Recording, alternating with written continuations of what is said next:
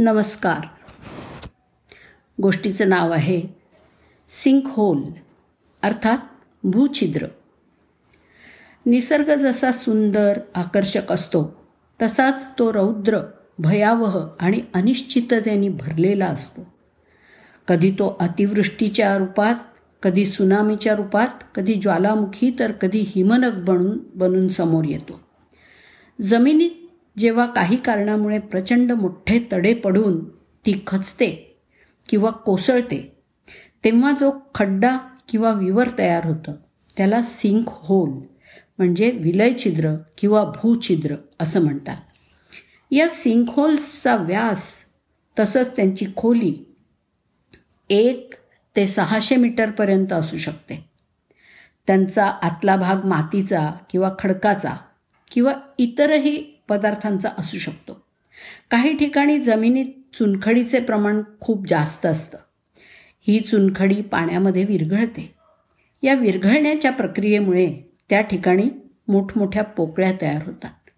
या पोकळ्यांच्या वरती जमिनीचा आधार निघून गेल्यामुळे ती जमीन खाली खचते आणि खोल खड्डा तयार होतो. काही वेळा भूपृष्ठाचा खडकाळ भाग हा जमिनीत मोठ्या प्रमाणावरती झिरपलेल्या पाण्याबरोबर वाहून गेल्यामुळे निर्माण होणाऱ्या पोकळीमुळे सुद्धा हे अवाढव्य खड्डे तयार होतात.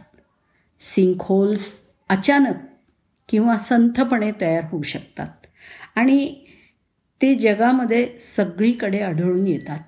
इतकंच नाही तर जुलै वीसशे पंधरामध्ये शास्त्रज्ञांनी सदुसष्ट पी चुरीमॉव गेरामिसे गेरासिमेंको ह्या धूमकेतूवरती सुद्धा सिंक होल्स असल्याचं जाहीर केलं अनेकदा वाढत्या वाहत्या किंवा साचलेल्या पाण्याच्या भागामध्ये विद्राव्य खडकांची झिरपत्या पाण्यामुळे झीज होते.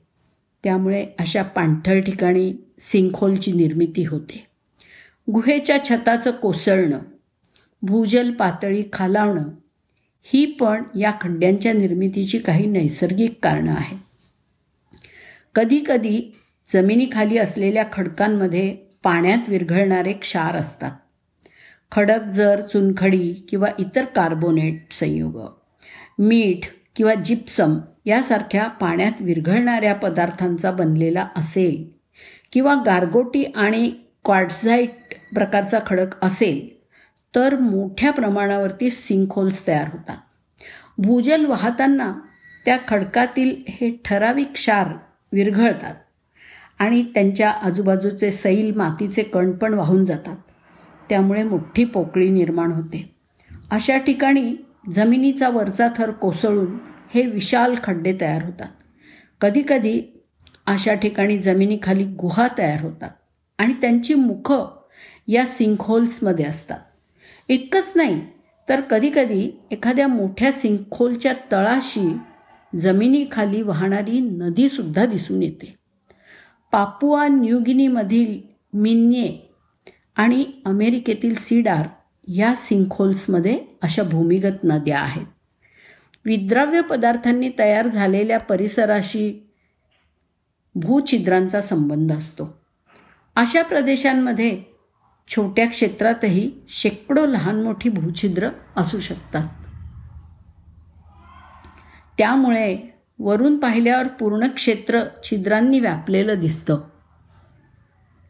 अशा परिसरातील सर्व पाणी या छिद्रांमधून झिरपून भूपृष्ठाखाली वाहत असल्यामुळे अशा प्रदेशात जमिनीवर साचलेलं पाणी आढळत नाही. लाओसमधील खाम्मोवान पर्वत आणि पापुआ न्यू गिनीमधील मामो पठार ही अशा भूप्रदेशांची उदाहरणं आहेत.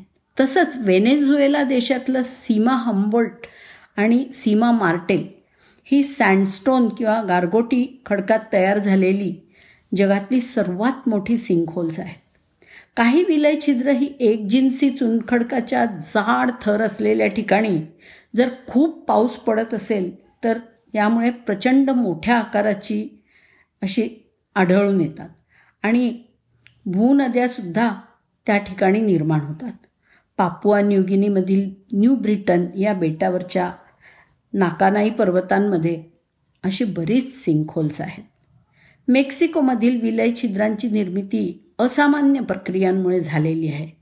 जसं ज्वालामुखीमुळे उष्ण होणाऱ्या आम्लमय भूजलाची क्रिया होऊन इथे वीसहून जास्त सिंकहोल्सची निर्मिती झालेली आहे. इथल्या झाकातॉन हे पाण्याने भरलेलं जगातलं सर्वात मोठं सिंकहोल आहे.